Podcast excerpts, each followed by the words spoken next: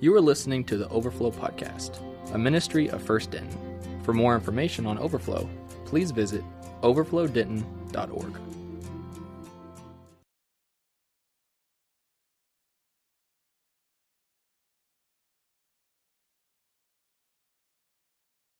Y'all okay tonight? This is test week, right? How many y'all test this week? it's test week, clearly. Everybody raised their hand. Well, we get to talk about sex tonight, so it's all good. So, I was in a fraternity in college, and um, crazy, crazy fraternity. Now, there's a whole other story as far as how I ended up in this fraternity, but um, I, I just, real short story here. So, I was in this frat, and, and, I guess part of the crazy story how I ended up in it is through a series of events, God really put it on my heart to join this fraternity and to use it. True story here. Uh, as, as a ministry opportunity for me. And there's more to it than that. But so this fraternity, it was crazy. And, and so I would go, you know, the, our, our frat would have all these parties and stuff. Uh, and, and so for me, you know, what I would do, especially when I was uh, kind of still pledged status in the fraternity, like you had to go to the parties. And then even after that, it was like, look, you're supposed to go support your fraternity at the parties. And so I, what I would do is I would go to the first like 30, 45 minutes of the party when like nobody's even there yet, really. And I would leave before it got crazy. And so there was one night where uh, our, our, frat was having a party. It was a mixer with a different sorority uh, in town uh, from another school that was in town. And, uh, and it was one of these parties where you dress up and stuff. Uh, and, uh, you know, like costumes dress up, not like nice dress up, costume dress up. And, and so I had a date that night with my girlfriend, and so I was like, "Hey, I have, to, I, I, need to go to this party first, and then I'll come pick you up afterwards." And she was like, "Yeah, that's totally cool." And so I, I go to this party, and I get there, and um, my frat brothers they knew that I would leave early if they didn't do something about it, and so uh, they had actually gotten some handcuffs.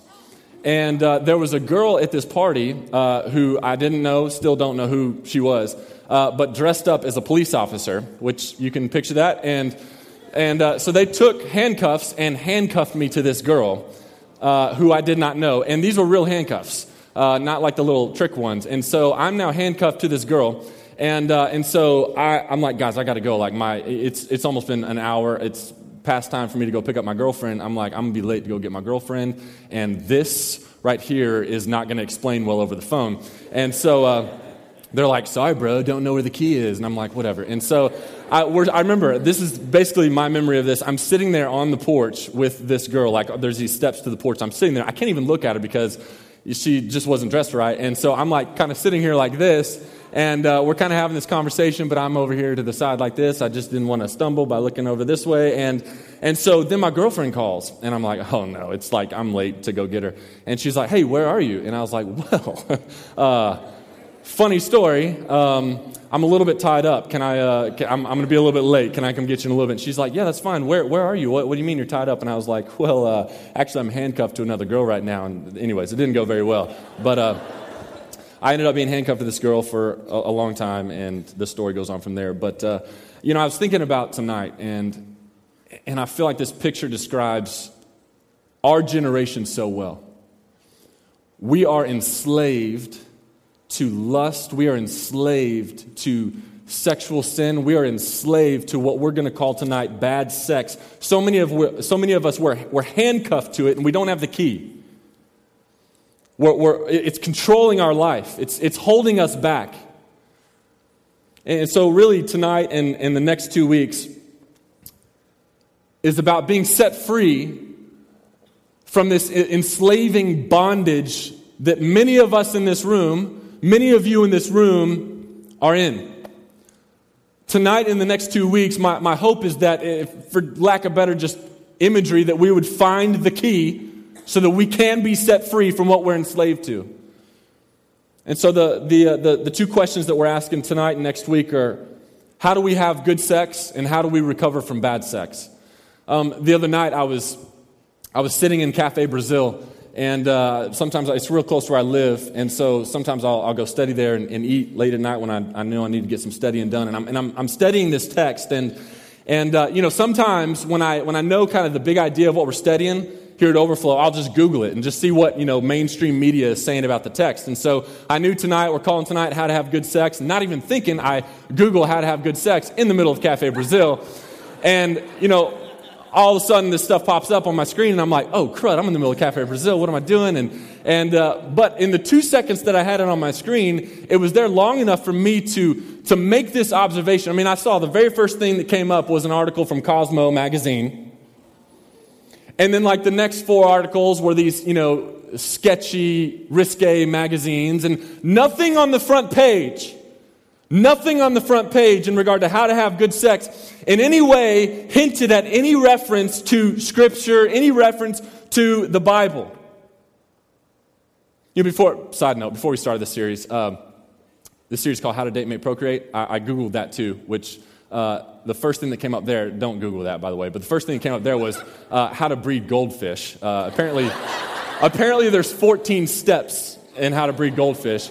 Um, now, I, I, Googled this again yesterday, and here's why because I wanted to try to find that How to Breed Goldfish website. I Googled it.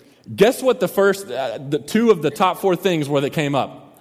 Our website and uh, our podcast on iTunes. When I Googled how to date, mate, procreate, now because of this series, they're two of the top four things that come up when I Google that. I'm, I'm just wondering after tonight. Uh, that's cool if you want to at that. I, I thought it was like, well, that's kind of weird. Uh, so maybe tonight, after we talk about how do we have good sex, maybe tomorrow you Google that and our website will come up. We'll see. But, uh, you know, so I, I, I Googled this the other night and, and I see on the, on the front screen, like, nothing, you know, it, asking this question, how do we have good sex? Nothing refers back to Scripture. It was all Cosmo magazine or this magazine or even NBC, ABC, Fox News, CNN had these different articles. And, and it's so frustrating because here's the thing the church should be leading the way in talking about this stuff. Sex finds its origins in this book love, marriage, weddings, relationships, all of that finds its origins in this book. And because we keep choosing as the church, as the people of God, to censor God, to censor what's in the Word when it comes to this subject, we have allowed culture to sneak in and rob sex and marriage and weddings of its originally intended God given meanings. And, so now, instead of looking to the creator of sex to teach us how to have good sex, the people around us and even us in this room, we've, we've chosen to look to self proclaimed experts like Cosmo who know nothing about God's original plan and purpose for sex. That's who we're going to to get our answers to questions how to have good sex. I was asked um, to preach. Uh, how many of you were here for the Bare Naked series a couple years ago? Bare Naked, uh, the grisly truth about love, sex, and other stuff. It was an awesome series, um, if I don't say myself. Uh, but I, I, got asked to, to, to, take that series and to teach it to a, a private Christian school uh, not too far from here, junior high and high school students. So, sixth grade all the way through 12th grade. They, they called me and said, Hey, you know, we heard your Bare Naked series. We would like for you to come teach that to our students. This is like 800, 900 plus students. I was going to have the high school separately from the junior high, again, sixth grade to 12th grade, which that is a huge spectrum of people. And I said, now listen, are you sure you want me to teach the Bare Naked series to this group of students? And they were like, yeah, we're sure. So a few weeks go by. Then two, two nights before I'm supposed to preach this series, uh, I get a phone call, and suddenly I'm on like speakerphone with like four or five people, and they're saying, "Hey, we're we're kind of having some hesitation about this series. Maybe you should back down a little bit from it." And which I hadn't even you know preached any of it or anything. They hadn't heard any of it, I guess, but they're just getting nervous about it because I'm about to be talking about sex in front of sixth through twelfth graders, and, uh, and and they're like, maybe you shouldn't use words like this and use words like that. Maybe you should should avoid these topics and these passages. And I was like, look, do you want me to teach bare naked series or not? It's like if I'm going to teach the Bare Naked series, I'm going to teach it. Like I'm to, I'm, I'm not going to censor what the Bible says about love, sex, and these other things. So I can either teach it or I can teach something completely different, but I need to know what you want me to teach. And so they said, look, you know, they called me back and they're like, we want you to teach it, teach it how it is. And so I go and I teach, and there was, um, there was one day I'm teaching the high school students, I would teach them first, then the junior high kids. And after teaching the high school students, and, and just so you know, like I'm working this whole time with their pastor, and he's approving it all. He, he was good with everything I was doing and saying. But after teaching the high school students one morning, this, this, this mother came up to me. And she worked at the school, and she apparently had a kid. Um, she had a kid in the junior high there. And she pulls me off to the side, and she's got this face of terror. And she's like, Hey, you're not about to teach that to the junior high kids, are you? And I was like, Well, my plan is to, yes. And she goes, Well, I, I really hope that, that you don't say a lot of that stuff because a lot of the stuff that you said, like, like and, and I hadn't said hardly anything, by the way, okay? Basic stuff. And, and she goes, A lot of that stuff you said, like my eighth grade boy, we haven't even talked about that stuff with him. And I, and, and I said, Ma'am, with all due respect, if you have not talked about this stuff with your eighth grade boy yet, you're way behind. Because the reality is, he's already talking about it and a whole lot more with his friends. The reality is, he's getting answers to the questions that he's had for a while now from other sources outside of you, his, his Bible believing parents, hopefully, outside of the church, outside of Scripture. And here's the thing whether you grew up in church or not, you probably have one of two views of what the Bible says about sex. Either you think the Bible treats sex like a myth, like you think the Bible doesn't talk about sex. You think the Bible acts like sex does not exist at all, so we'll call this uh, uh, sex as a myth. Or others of you, you think the Bible talks about sex or treats uh, sex, sex like a monster. You think, yeah, the Bible talks about sex, but the only stuff that it says about sex is, is, that, it's, uh, is that it's scary, it's frightening, it's gross, it's disgusting, and it'll eat you alive, it'll kill you. So, chances are, whether you grew up in the church or not, you think that the Bible either talks about sex as if it's a myth, so it doesn't really talk about sex, or you think that the Bible talks about sex as if it's a monster. But both of these views are completely wrong. Because the Bible talks a lot about sex, far from treating it like a myth. I mean, page one of your Bible, past the table of contents and all that stuff, page one of like the actual meaty stuff, Genesis chapter one, like page one, chapter one, book one of the Bible, talks about sex. It introduces to us the whole God given concept of sex. But not only does it just talk about it, the Bible talks about how to have good sex, far from treating sex like a monster. I mean, turn with me to Song of Solomon, chapter 7, real quick. Some of y'all are like, yes, Song of Solomon. We're only going to be there for a minute, I promise. Song of Solomon, chapter 7, verse, uh, verse, verse 1. Listen to this. This is crazy. So he says, How beautiful are your feet in sandals, O noble daughter. I feel like I need to get my deep voice on for this. Okay, I, I, I got to start over because I can't jump to that next line. That's just will be weird. So, how beautiful are your feet in sandals, O noble daughter. Really, y'all still trying to get there to Song of Solomon? I hear all these pages still flipping. I want to wait for you to get there. I want you to see this with your own eyeballs. Song of Solomon, it's, it's sort of in the middle of the Bible. Come on, help your neighbor out.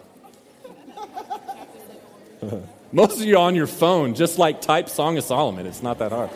Chapter 7, verse 1, Song of Solomon. Goodness.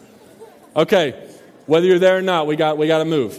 Song of Solomon, chapter 7, verse 1, listen, it says how beautiful. He says, he's talking to the woman that he loves. And he says this How beautiful are your feet in sandals, O noble daughter. Your rounded thighs are like jewels.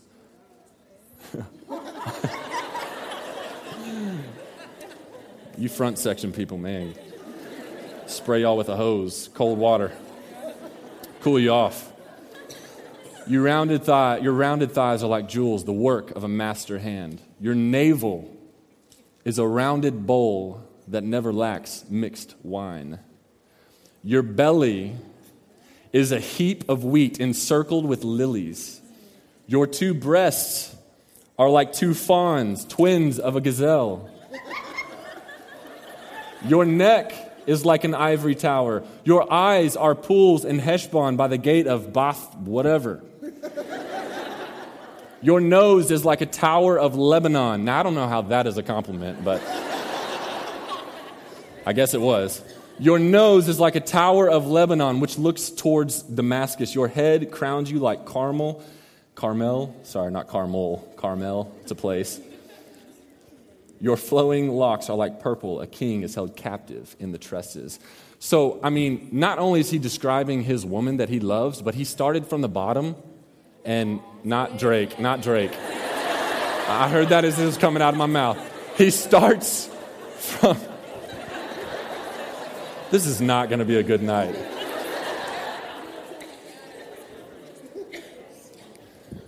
But you can see what he does. He slowly starts at the bottom and he works his way up. He's not holding anything back. And they didn't censor this out of Scripture, did they? So you read a little further. In verse 9, after it says she, it kind of starts a new section. And, and now she's talking back. She says, It goes down smoothly for my beloved, gliding over lips and teeth. I am my beloved's, and his desire is for me. Come, my beloved. Let us go out into the fields and lodge in the villages. Let us go out early to the vineyards and see whether the vines have budded, whether the grape blossom, blossoms have opened and the pomegranates are in bloom. There I will give you my love. Do you know what they're talking about? They're talking about sex, but they're talking about sex outside. That's what they're talking about. And the Bible does not censor any of that. You go to Proverbs chapter 5, flip with me to, to, to Proverbs. Proverbs. Proverbs chapter 5, verse 18. It's a couple books to the left.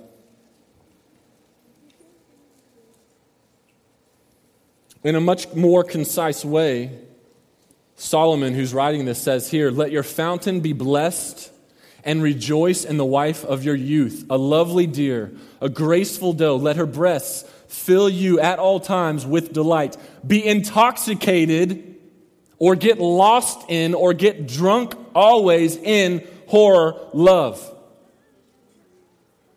Like Beyonce and Jay Z got nothing on this drunken love.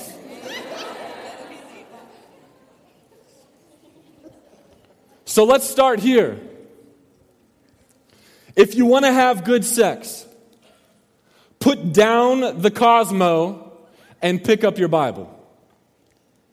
Get to know the creator of sex. Get to know the purpose of sex. I don't think I really have to explain myself when I say that our generation is plagued with bad sex. I mean, you just look at the, I don't have to give you the statistics on pornography. Pornography is a raging epidemic. And it's not just a raging epidemic out there. Pornography is a raging epidemic in this room. And, this raging epidemic of pornography is feeding another epidemic of sex trafficking.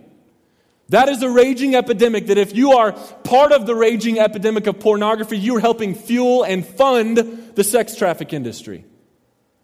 Domestic violence, our, our, our, society is littered with domestic violence. It's become commonplace for us.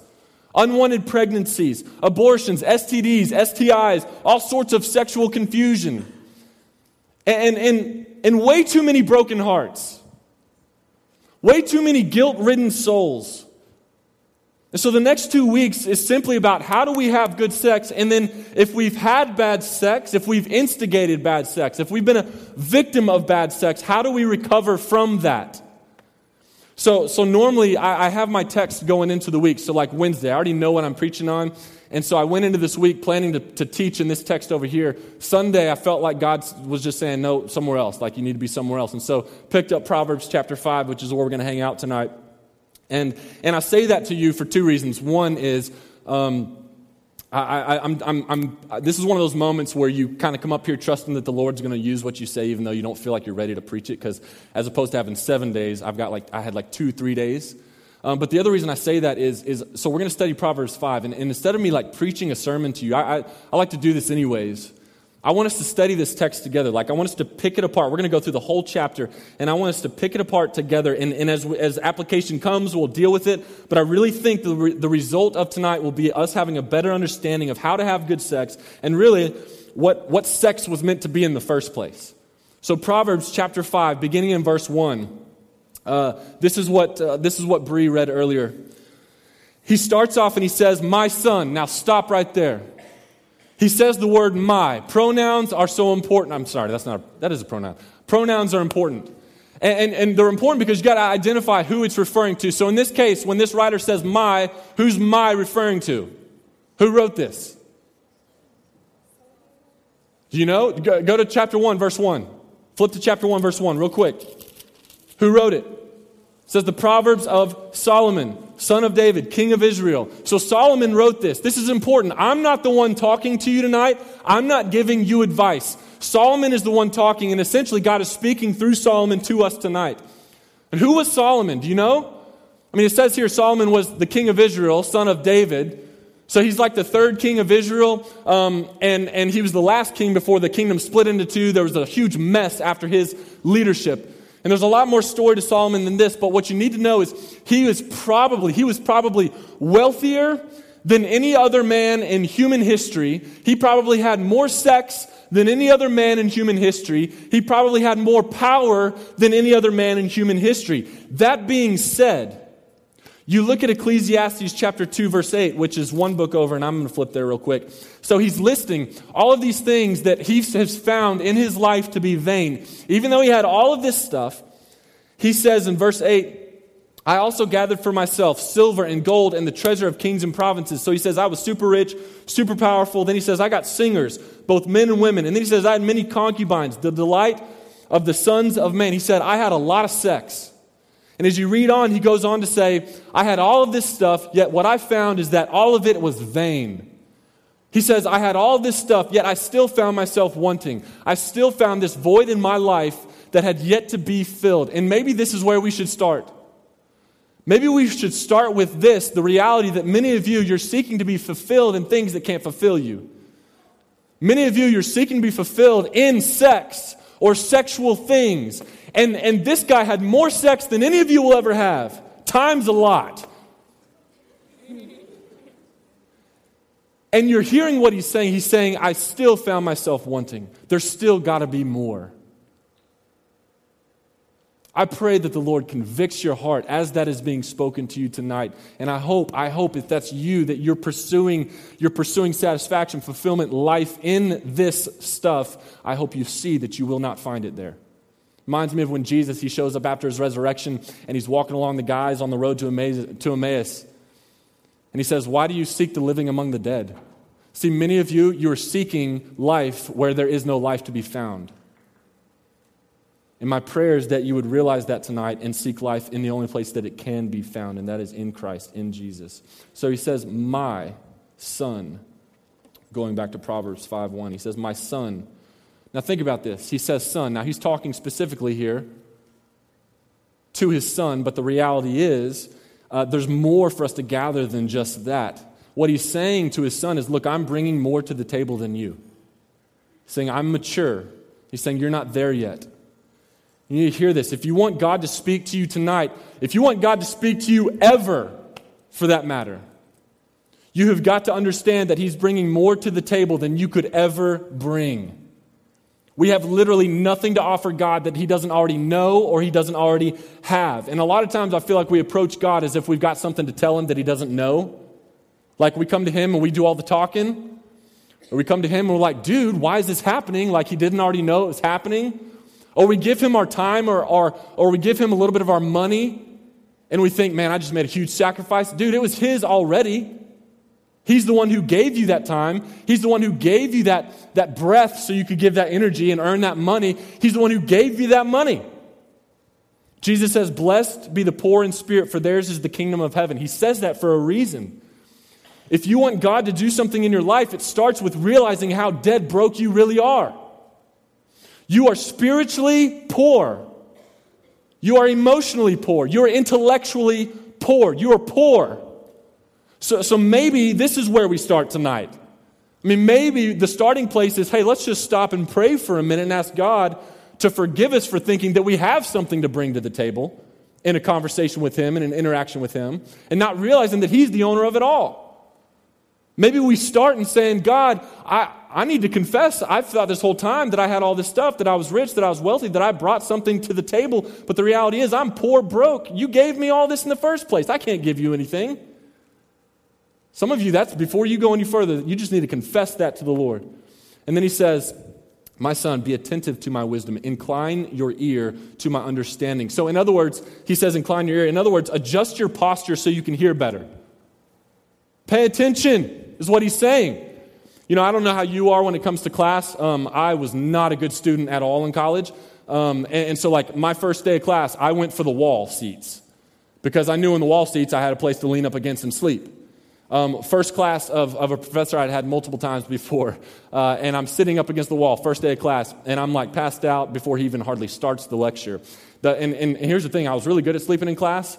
Um, in the sense that, you know, you, there's all kinds of different ways you can sleep and try to hide it from the professor, you know, like, oh, I'm, I'm really focused studying right now, but I'm asleep.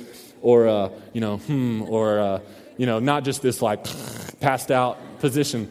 But I, I, was good at that. The problem is I, I twitch early on when I'm falling asleep. And so, first day of class, this one class, I have my, uh, this notebook here, which is first day of class is like the only day of class I bring a notebook to class. But I have my hand on the notebook and I'm sleeping like this and I twitch and I take the notebook and just go wham and it literally just goes boom, like in the face of the person sitting next to me. And my professor, he doesn't even say anything. He just looks up and he goes,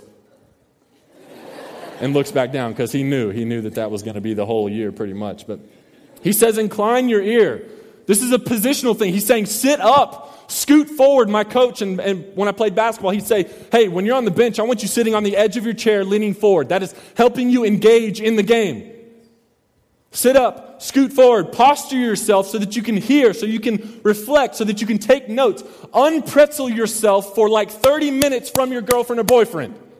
Some of you come in here and you're all like wrapped up in each other. Like for 30 minutes, just let there be some space and breathing room and, and listen, he's saying. Job 38 3, God says to Job, brace yourself like a man. You know, sometimes we're unable to receive the truth because we don't brace ourselves for the truth. You know, it's like somebody's taking off running full speed for you, about to tackle you. You don't just stand there like, waiting for him to do it, do you? No, what do you do? You brace yourself. You get your, your, your, your, feet about shoulder width apart, one foot slightly in front of the other. You, you get your balance, and then you get ready to put some force back into it. And that's what he's saying to Job. Brace yourself like a man because I'm about to speak to you. That's what he says.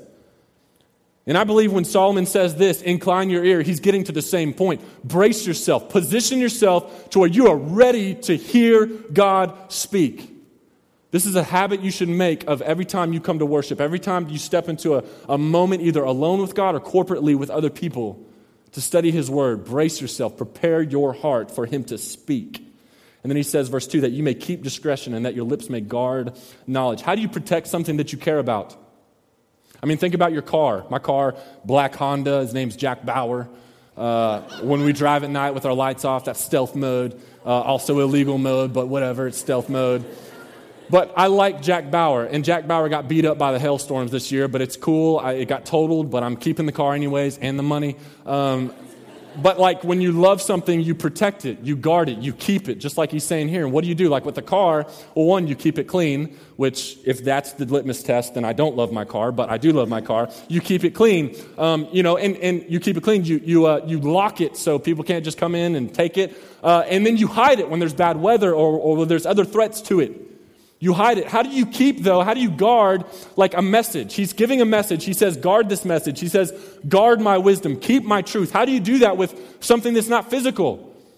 I mean, I mean, one, you may just take notes, you know, because um, in the same way you keep your car clean, you got you got to keep the message clean. You got to keep it pure. You don't want it to get tainted or discombobulated or confused or falsified.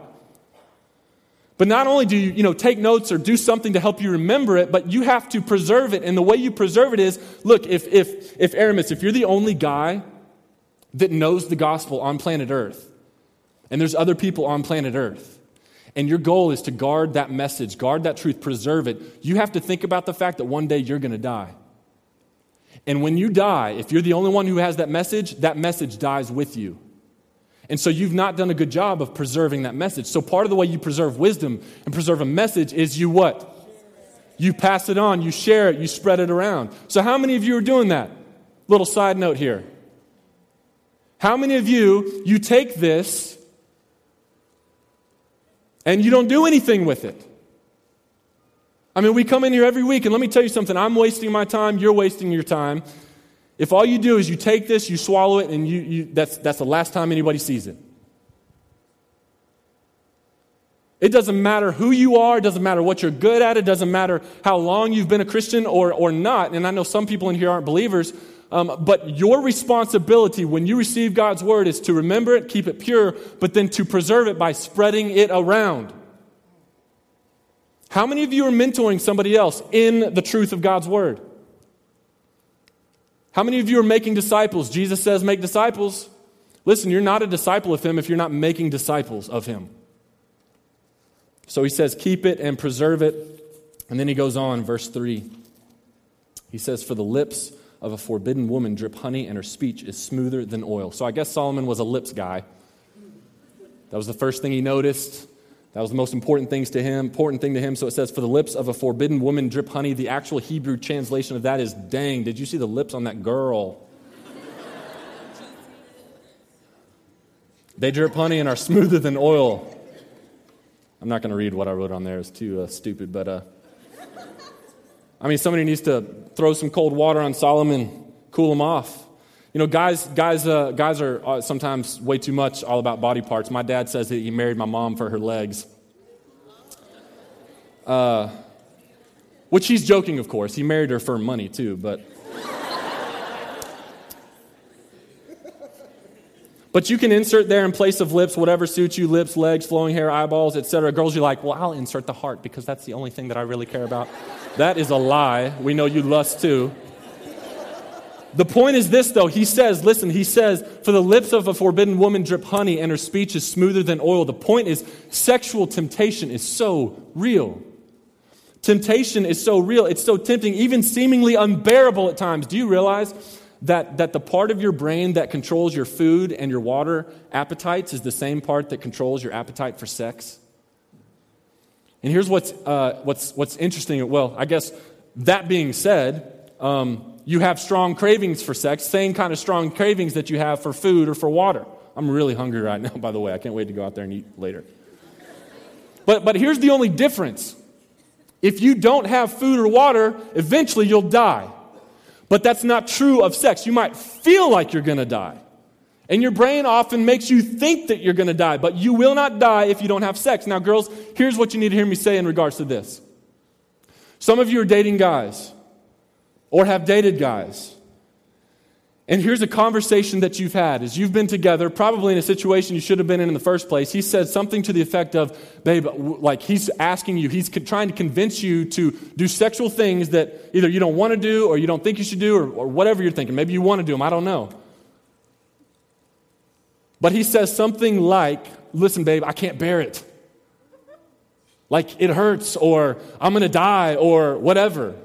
He may be sounding so sincere too, but it is a scientific fact that he will survive. so, for the lips of a forbidden woman drip honey, and her speech is smoother than oil. Um, you know, there's something to be said about the fact that he calls this a forbidden woman. There's something to be said about the fact that there are people, men and women, girls, there are, there are men who are off limits to you, forbidden to you. Guys, there are women who are off limits to you, forbidden to you. That's not what that word means off limits, unauthorized. The Bible is clear that the only relationship in which sexual relations are prohibited is in the marriage relationship.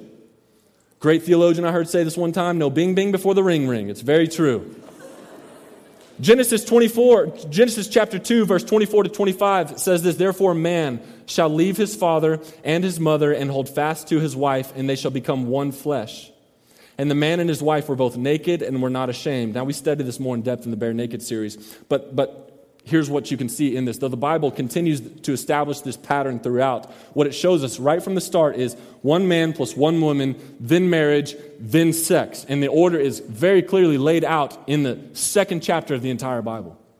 Ephesians chapter 5, verse 31 and 32, Paul writes, he actually quotes Genesis 2. He says, he says, Therefore, a man shall leave his father and mother and hold fast to his wife, and the two shall become one flesh. And then he says, This mystery is profound, and I'm saying that it refers to Christ and the church. Our view, or the way that we view marriage, is a direct reflection of our understanding of the gospel. The way that you view sex is a direct reflection of your understanding of what the Bible is all about. Tim Keller, a pastor, he says the gospel helps us to understand marriage, and marriage helps us to understand the gospel. This is the secret that the gospel of Jesus and marriage explain one another. That when God invented marriage, he already had the saving work of Jesus in mind. Gerald Hiestand, he's an author, he said this The greatest significance of sex is not what it accomplishes on an earthly plane, but what it images or, or what it symbolizes on a divine plane. Sex, he says, is not an end in itself. It's a type or it's a symbol of something higher, pointing to the deeper reality of the gospel. The physical oneness established through sex foreshadows the spiritual oneness that will exist and which already exists between Christ and his church at the wedding supper of the Lamb. A lot of people in culture today are saying, why do we even need marriage? Like, what's the point of marriage? We don't need it. And listen, if that's you, then you clearly don't understand the gospel.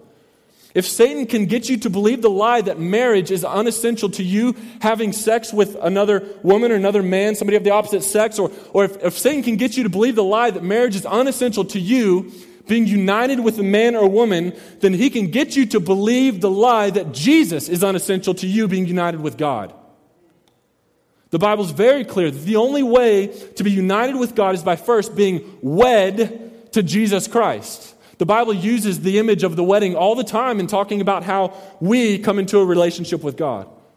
And the only way to be united with a woman or ladies united with a man is to first be wed to that person. A wedding is, is, is only symbolic of a greater wedding. And so he says, verse 4, but in Hebrew that means pump your brakes, Solomon. In the end, she's bitter as wormwood, sharp as a two edged sword. You know, I was thinking, what is wormwood?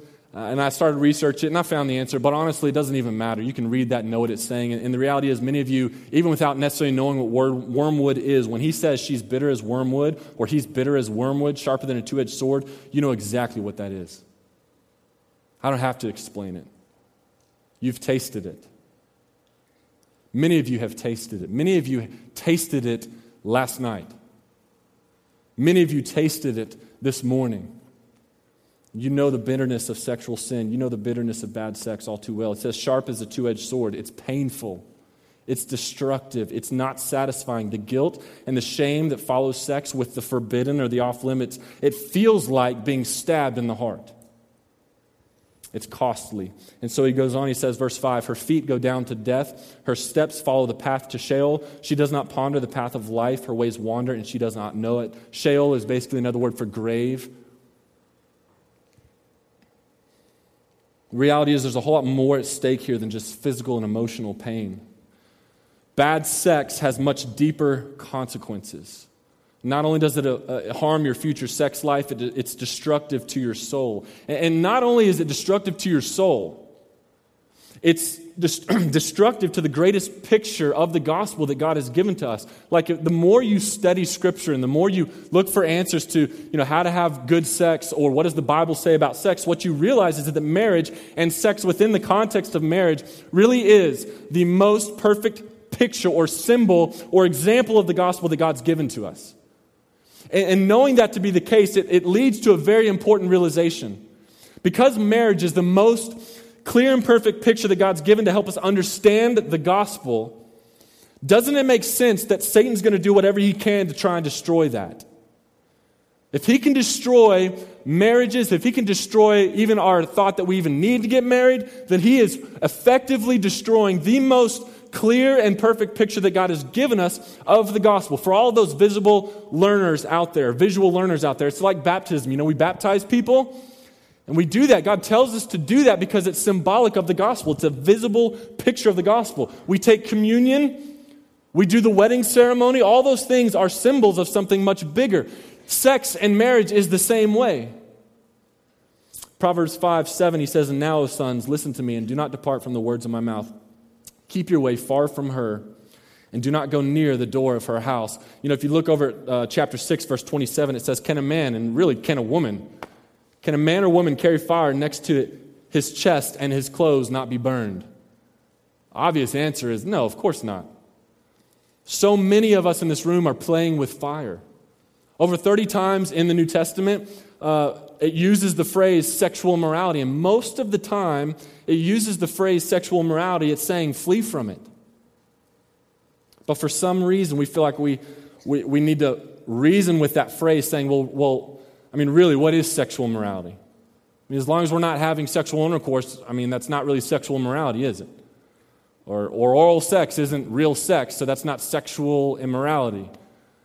Or masturbation or, or, or whatever, looking at pornography, that's not sex. I'm not having sex.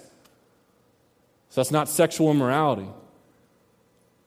I mean, I, I, I heard this illustration one time. Um, you know, let's say that your, your mom, you're in the kitchen and you see this big old cake on the counter, and your mom says, Hey, don't eat the cake, it's for a party later. You're like, Cool, ma. She leaves, and you reach over and you, you take a piece of the cake and, and uh, you stick it in your mouth and you chew it, but then you spit it back out and put it on the plate. And then you take another bite and you chew it and spit it back out, put it on the plate. And I thought about actually getting a cake here tonight and doing this, but I was like, no, that'd be weird and gross. But then you take another bite, chew it up, spit it out, put it back on the plate, and your mom comes back in and goes, What's she to say? Oh, that's cool. What's she to say? What is wrong with you? Bam! You know? Or bam, you know, whatever your mom is like, you know. She's a ninja, then she's to kick you probably in the face. But she's to be like, What the heck are you doing? And, and, and it would be like you saying, Well, mom, you know, to, you know, listen, we're going to get technical here. I didn't eat the cake, okay? I just chewed it and then I spit it out. I didn't, I didn't swallow the cake. And, and to technically eat the cake is to chew it and then, and then swallow it and then digest it. That's eating the cake. And she's going to be like, dude, you're crazy. Does she really have to describe or, or does she really have to go into that much detail to get you to understand what she really means about the cake? Does she? Like, don't eat the cake means don't do what you just did. But, but here's the thing I think we do the same thing with God's commands, not just commands about sex, but commands about everything. We treat God's commands that way. We try to reason them down. We try to find loopholes around them. And instead of making sure to stay far away from the line, many of you are seeing how close to it you can get. And to be honest with you, if that's your MO, then you're going to fail. He says, run. Keep away from her. Do not go near the door of her house. I had a buddy in college, and, and a bunch of us had been hanging out. Um, and we were leaving. He got in his car by himself. We were all going to go back to, to the dorm. We've been hanging out another place. And he gets in the car. He got a text message from an old girlfriend who said, Hey, I really miss you. It's about 11, 12 o'clock at night. And he had a choice in that moment. He was dating somebody else, by the way. He had a choice in that moment to, like, not even respond. Actually, that's the moment where you roll down your window and you throw the phone out the window, you know? But he, he, he went to go see her and it did not end well. He did the exact opposite of what the Bible teaches us to do. He was seeing how close to the line he could get, and if that's your MO, you're going to fail. You can't carry fire close to your chest and not be burned, and that's what many of us in this room are doing. So, verse 9, he goes on, he says, Lest you, so keep away from her, don't go near the door of her house, lest you give your honor to others and your years to the merciless, lest strangers take their fill of your strength and your labors go to the house of the foreigner. And at the end of your life, you groan when your flesh and body are consumed. I think this is crazy what he says. Look, he says, Look, if you go to the forbidden woman, the, uh, the, out, the, uh, the off limits person, and you engage in sex or sexual stuff with her, however far is too far, like we clarified that the other night, we clarified that just now. Like if you engage in sexual morality with her, with him, the result is not going to be good. And in many cases, you sacrifice so much your honor, your reputation, he says, verse, verse 9. He says, and, and your years, give your years to the merciless. Think of how many, think of how many people have wrecked, have, have, have, have totally wrecked and destroyed years of marriage, or, or years, my mind goes to pastors who've just wrecked years of ministry. But, but not just married people, not just pastors. Think of how many people have wrecked friendships, wrecked relationships, wrecked all that you've worked for. You've given away years of success, and you've given away years of future success and future relationships, all because of this one decision. Give away your strength, give away your labors, and, and the types of people, it's just others, merciless, um, foreigners, strangers, people that don't even care about you. Verse 11, and at the end of your life you groan when your flesh and body are consumed, and you say, How I hated discipline and my heart despised reproof. I didn't listen to the voice of my teachers or incline my ear to my instructors.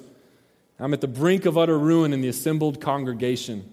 He says, At the end of your life, you're going to look back and have these thoughts. And let me ask you this question Do you ever think about the end of your life? Let me tell you something. If you don't think about the end of your life, you should think about the end of your life. If you don't think about the end of your life, you need to make a habit now of thinking about the end of your life. Just in the past three weeks, I've attended two funerals uh, and then one retirement party for one of the pastors in our church. And let me just tell you, uh, one of the funerals was J.D. Walker. He runs our sound, his, his, his dad's funeral. Uh, amazing, amazing funeral. Incredible to see that family and the legacy that that man has left. In- incredible to see the people that came who he had impacted. Incredible to see his legacy that he's left in this church. And then this Sunday, um, attended the retirement party of one of our pastors, Cliff Feeler. And this place was full for a retirement party. And this stage was full of people who had come from all over to just share about how much Cliff had impacted their lives. And I just wonder if you ever think about the end of your life. It says in that last verse, verse 14, I'm at the brink of utter ruin in the assembled congregation. You know, I don't know exactly what the assembled congregation refers to here. I wonder if it's a funeral. I wonder if it's a retirement party. What are people going to say? Who's going to come? And then verse 15, it says, Drink water from your own cistern, flowing water from your own well. Should your springs be scattered abroad, streams of water in the streets? Let them be for yourself alone and not for the strangers with you.